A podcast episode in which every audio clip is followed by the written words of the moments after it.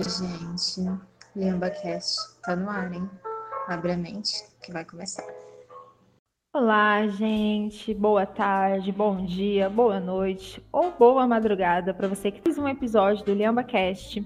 Eu sou a Marie e hoje a gente vai trazer aqui um podcast sobre notícias canábicas, gente. Tudo de bom, não é mesmo? E aí, galera? Deb, Levon, estão animados? Como é que vocês estão? Fala, gente. Aqui é a Deb. Então, tô muito animada pro podcast de hoje, né? E vamos ver aí como é que vai ser. e você, Levon? Gente, aqui é o Levon. Eu também tô bastante animado pro podcast de a gente selecionou algumas notícias canábicas que chamaram a atenção ultimamente e trouxemos aqui para vocês para a gente comentar sobre elas. Então, gente, a primeira, a primeira notícia, a primeira notícia com a notícia da nossa queridíssima e amada Rihanna. Gente, a Rihanna, ela. o título da matéria foi: Rihanna concorda que as drogas deixam a mais feliz que o próprio namorado. Eu acho que eu tô concordando com a Rihanna. Aqueles. Não, tá errada, não é, Levon? Tá errado, gente. Fico pensando aí, quem nunca, né? Sempre levantando mais um motivo para trazer a legalização. gente, olha, brincadeiras à parte. É, como que aconteceu isso? A superestrela Barran, Bajam, quer dizer, que é uma entusiasta da maconha, ela concordou em um post que dizia assim: se você não é feliz solteiro, não será feliz namorando. A felicidade vem das drogas, não dos relacionamentos. Nos comentários, a Rihanna escreveu: Se eu fosse uma frase. Ou seja, ela tá concordando sobre isso, né, gente? a gente sabe que não passa de uma brincadeira, mas é sempre bom, né, lembrar que a Rihanna, ela é uma entusiasta da maconha também. Ela fala sobre isso em suas músicas, em seus videoclipes. Ela é uma maconheira assumida. As pessoas que é algo que a gente sempre vem tentando dizer aqui para vocês. É muito importante as pessoas que têm uma visibilidade na mídia é, se assumam, né? Enquanto alguém que precisa da erva tanto para uso recreativo quanto para uso medicinal, para trazer essa pauta para as pessoas, para as pessoas conseguirem conversar mais e entender, né? Que é uma brincadeira à parte, mas acho muito importante também. E ela mesma numa brincadeira não tem medo de se posicionar, né, gente? Mas claro, é rica do jeito que ela é, comprando do bem e do, do bom e do melhor. Você acha que ela vai ligar para namorado? Gente, a Rihanna é outro nível. Não, outro nível, né? Com certeza. Comprando do prem e do melhor. Ah, brincadeira. Não, e a importância também, né, da, da gente. Eu gosto muito desse termo, né? Sair da sauna é, a importância que essas pessoas trazem também, né, para causa, assim, mesmo que a gente esteja falando de um uso recreativo, né, eu acho muito importante essa, essa frente que essas pessoas tomam também. Sim, sim, com certeza. E, tipo, gente, nessa mesma pegada ainda, falando ainda das divas pop que a gente tanto ama, que são referências pra gente em tantos assuntos, a gente tem nada mais, nada menos, ninguém mais, ninguém menos que a Beyoncé. A Beyoncé, ela conta que cultiva maconha em fazenda para combater estresse. Essa é uma notícia do site tvfamososual.com.br, em que assim, gente, a gente sabe que a vida da Beyoncé não deve ser fácil, não é mesmo? Então, a cantora Beyoncé, ela afirmou: "Durante a quarentena, passei dos excessos para a criação de rituais positivos inspirados nas gerações anteriores, colocando minha, minha própria interpretação nas coisas. Descobri que o CBD em minha última turnê e experimentei seus benefícios para dores e inflamações. Isso ajudou nas minhas noites e na agitação que vem por não conseguir dormir." Né? Então, ela tá, tem uma matéria aqui super interessante, gente. A gente vai deixar depois as referências para vocês. Mas a Beyoncé ela fala que por conta dos estresses, da vida corrida, né, é, o cansaço mental, o cansaço físico, a maconha ajudou ela. E ela fez uma plantação na casa dela, é, junto ali com o cultivo de mel, cultivo, junto com a criação de abelhas. Provavelmente, não sei se ela tem outras coisas, plantações de outras coisas na casa dela, mas foi muito legal ter mais uma diva da mídia falando sobre esse assunto, assumindo que planta e assumindo que, gente, aqui, ó, é para desestressar E é para relaxar aqui, me ajudar nas minhas dores e tal, né? E uma coisa mais importante, gente, mais importante não, né? Mas um outro detalhe. Vocês conhecem o marido da Beyoncé? Gente, o rapper Jay-Z. O rapper Jay-Z é considerado atualmente o maior produtor de maconha do estado da Califórnia, nos Estados Unidos. Ano passado, ele lançou a marca Monogram, com produtos com a substância do CBD. Então, assim, é, eu tô vendo aqui, lendo essas duas notícias, que, galera, tipo, será que a Rihanna, um chute aqui, o que vocês acham? Será que a Rihanna vai um dia investir nisso? Porque o Jay-Z investiu e, né, já é o maior produtor. A Beyoncé planta na casa dela. Eu acho que cabe aí mais uma linha da frente, viu? Aí, Aí eu já tô aqui me perguntando, hein? Será que quando a Beyoncé cantou Flawless, ela queria dizer flores? Ah! Temos que pensar um pouco. pensar um pouco sobre isso, né? E eu acho muito legal é, a Beyoncé tá tomando a frente agora, né, com a questão da cannabis. O Jay-Z também sempre foi é, muito ativo nessa questão, né, de ter a própria marca.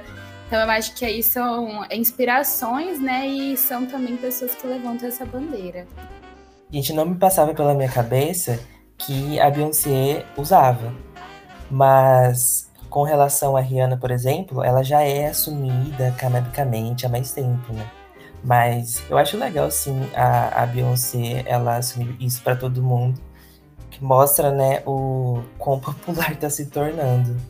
Então, gente, eu não sei se vocês viram também uma notícia que reper repercutiu, né, há pouco tempo, do seu Gerson José Pereira, que acabou sofrendo um golpe, né? Ele tinha feito um empréstimo de 100 reais e na hora de pagar esse empréstimo ele acabou recebendo uma nota de 420. Mas o que eu ia falar mesmo, né, é que essa loja é uma grife chamada Chronic 420 e a grife ela é responsável pela produção dessas notas. Ela acabou ressarcindo o seu José com os, 305, os 350 reais que ele havia perdido e ainda mandou mil reais em roupas para ele. Aí eu só queria deixar uma declaração, né? Porque eu achei engraçado, assim, por um lado é engraçado, né? Por um lado é, é mais sério.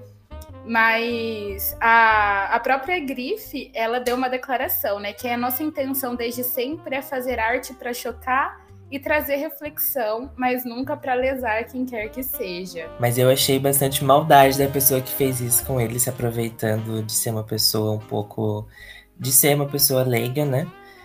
E mas achei interessante também por parte da Grife em ressarcir o dinheiro para ele, tadinho. Ah, eu acho assim que é o mínimo, né, que eles podem fazer é devolver o dinheiro pro senhor. Assim, é uma situação que a gente fica como que a gente não imaginava. Agora, pelo menos, né, assim, a Grife fez o mínimo, né? Pisou na bola e depois fez o mínimo, que foi mandar o dinheiro pro cara e depois mandar uns mimos também em roupas, né? Chicos. É, mas com isso, assim, eu queria passar, gente, vamos apoiar a arte, né? Eu acho que toda forma de manifestação é válida, mas vamos ter o bom senso também, né? Então aí, a todos vocês fiquem atentos, se alguém receber uma nota de 420 com uma preguiçinha, não é verídico, gente, pelo amor de Deus. Olha, não sei se vocês vão acreditar ou não, a, o título da matéria talvez eu tenha achado um pouco sensacionalista, mas eu vou dizer para vocês. É, vizinhos denunciam o cheiro de cannabis ao redor da mansão de Meghan e Harry. Aí eu fiquei muito intrigado com o, o título da, da notícia, né? Com a manchete. E aí eu fui ler a notícia, gente. E é uma coisa assim totalmente diferente porque na verdade é uma, é uma fábrica que fica perto da casa deles, perto do, de um bairro de luxo, né, que eles moram, obviamente. E é uma fábrica que produz é, cannabis indoor, então ela exala muito cheiro. E aí os vizinhos já processaram a fábrica, e aí a fábrica teve que fazer vários. É, investir em processos, né, para evitar que o cheiro se espalhasse tanto assim. Mas eu achei um pouco sensacionalista, mas eu achei interessante também de trazer para cá pro, pro podcast. Eu só não entendi por que, que os vizinhos denunciaram a Meg e a Megan e o Harry, sendo que é da fábrica. Então, justamente por isso que a, a manchete é sensacionalista. Porque na verdade só fala fala da casa deles, que fica perto da casa deles, só para chamar atenção para notícia, né? Mas na verdade não tem nada a ver com a casa deles. Eu também na hora que eu li eu pensei, nossa, será que eles estão, né, entrando nesse mundo? E aí na verdade é, é, é só uma fábrica que fica perto desse esse bairro de luxo e que exala todo esse cheiro. Esse castelo tá diferente, né? Ai, gente, tô dando risada aqui. O, os ingleses nunca perdem o hábito do chá da tarde, né? Sobre isso. Ai, meu Deus. Não, mas realmente, a gente tem que tomar cuidado mesmo, né, com esse sensacionalismo, mas pra gente descontrair um super válido também. Aí eu fiquei assim, nossa. Aí eu fiquei assim, nossa. Mas os coitados já iam se passar de, de pessoas mal vistas na sociedade, né? Que a gente já sabe. Por causa de uma matéria dessa. Quem só lê o título acha, né, que já estão. Sim, sim, mano, é muito importante, né? Pra gente sempre ficar atenta, porque principalmente em relação a cannabis, sempre tem notícias sensacionalistas. E sensacionalistas, né? Sensacionalistas não, vamos dizer, sempre tem fake news. Então a gente tem que saber é, olhar certinho o site, ver o que está dizendo ali, se faz sentido, se não faz, dar uma pesquisada, né? Muito importante. Mas essa daí é um ótimo exemplo, né? E como a Deb disse, né? Eles nunca esquecem o chá da tarde. Não, gente, mas é sério. Agora, só pegando um pouco do, do gancho do Levon, né? para vocês aí, quarenteners, que ficam em casa tomando seu chazinho e, e ouvindo o LhambaCast, é, saiu agora, não, não é muito recente, né? Mas a psicóloga Yasmin Franco, ela dá um relato sobre uma calça de maconha, né, entre aspas, comprada na Índia que virou o uniforme de quarentena dela. Aí, dentro disso, ela vai relatar, né, que o namorado dela foi passar 20 dias na Índia ele foi para um retiro que eles chamam de Rishikesh. E um, é, esse retiro eles se encontram com o líder espiritual e ficam ali passando esse tempo. E durante esse período eles teriam práticas de yoga. E o namorado dela resolveu ir numa loja, né, uma lojinha de rua, é, comprar uma roupa mais confortável. Ele acabou adquirindo esse conjunto que é feito da fibra do cânhamo, né? E diz que ele usou uma vez, veio para o Brasil, não fez mais o uso. E ela acabou ficando com essa roupa dele. E eu só queria dar o depoimento, né, para a gente falar também sobre as possibilidades que a gente tem, né, de, de uso, de conforto com a planta. Aí ela fala que ela, é, eu amei, ela é uma delícia, é, de cintura alta, com bolso super macia e resistente. Então, é, para você que tem interesse aí, né, em, em ter uma roupinha confortável, feita de cânhamo, vamos apoiar essa indústria também muitos setores, até na construção civil. Então, para a gente ficar atento a essas possibilidades, né, que, que a, a planta acaba trazendo para a gente. E eu acho que é uma indústria que já vem para ficar e se manter no mercado por muito tempo e é uma coisa que só está iniciando. Uma notícia seria a respeito da Ludmilla, que ela foi flagrada é, na cidade de Las Vegas é, saindo de uma loja é, de verdinhas, entre aspas. É assim que tá a manchete. Então, aí eu vi, eu tava vendo os, a matéria, né? E também os comentários. Foi postado no Instagram de fofoca. Até a Ludmilla comentou uns kkkk é, eu achei um pouco engraçado, porque as pessoas ficaram chocadas. Eu fiquei, gente, mas ela não, não já é assumida canabicamente há muito tempo? Por que, é que as pessoas estão chocadas com isso? Não. Nossa. Desculpa. Não, e ainda que essa trajetória dela nada palosa, né? Cheia de verdinha, de não encosta. Aí fica difícil não associar uma coisa com a outra, né? Nossa, eu me sinto contemplada na fala da Deb, gente, porque vocês estão surpresos por quê? Assim, né? Igual quando aquele amigo LGBT que sai do armário e você fala, querido, querida, a gente já sabia. Então, a Ludmilla. E a gente né, traz referências, tem referências internacionais e referências nacionais também, né? Mas é muito legal, gente. Inclusive, se vocês ainda vivem no mundo que não ouviu a música verdinha da Ludmilla, Vamos lá ouvir, por favor. Então, Não. eu fiquei pensando. Então, eu fiquei pensando Em que mundo que essas pessoas estavam quando a Ludmilla lançou a música Verdinho? Em que Ai, mundo? Por que, que elas estão chocadas? Era alface, Levon. Gente confundiu. Ai, desculpa, desculpa. Não, gente, assim, desculpa, mas pioneira revolucionária trazendo a grama da verdinha um real. O que mais que vocês querem para esse país? Como é que é Con- contra o crime e o capital? A maconha no meu quintal. Gente, nesse clima aqui ainda, de piadas e mais coisas sérias à parte. Eu sei nem como ler. Eu não sei nem como ler a, a manchete aqui. Canabiólogo brasileiro se torna sommelier de cannabis em Israel. É como um vinho. Gente, essa história aqui, antes de mais nada, né? Essa aqui é uma notícia que a gente está tirando do G1 da Globo, né? Do site do- da, da Globo, do G1.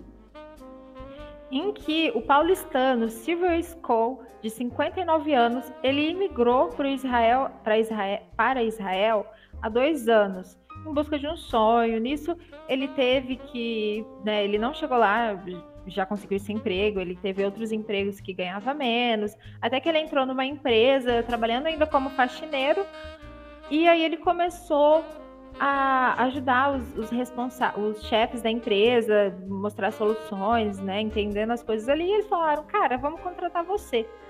Então, é, o Skoll, ele é um cana o termo aqui, né, entre aspas, um canabiólogo, uma espécie de sommelier de cannabis, sendo responsável pela cura da flor ou inflorescência.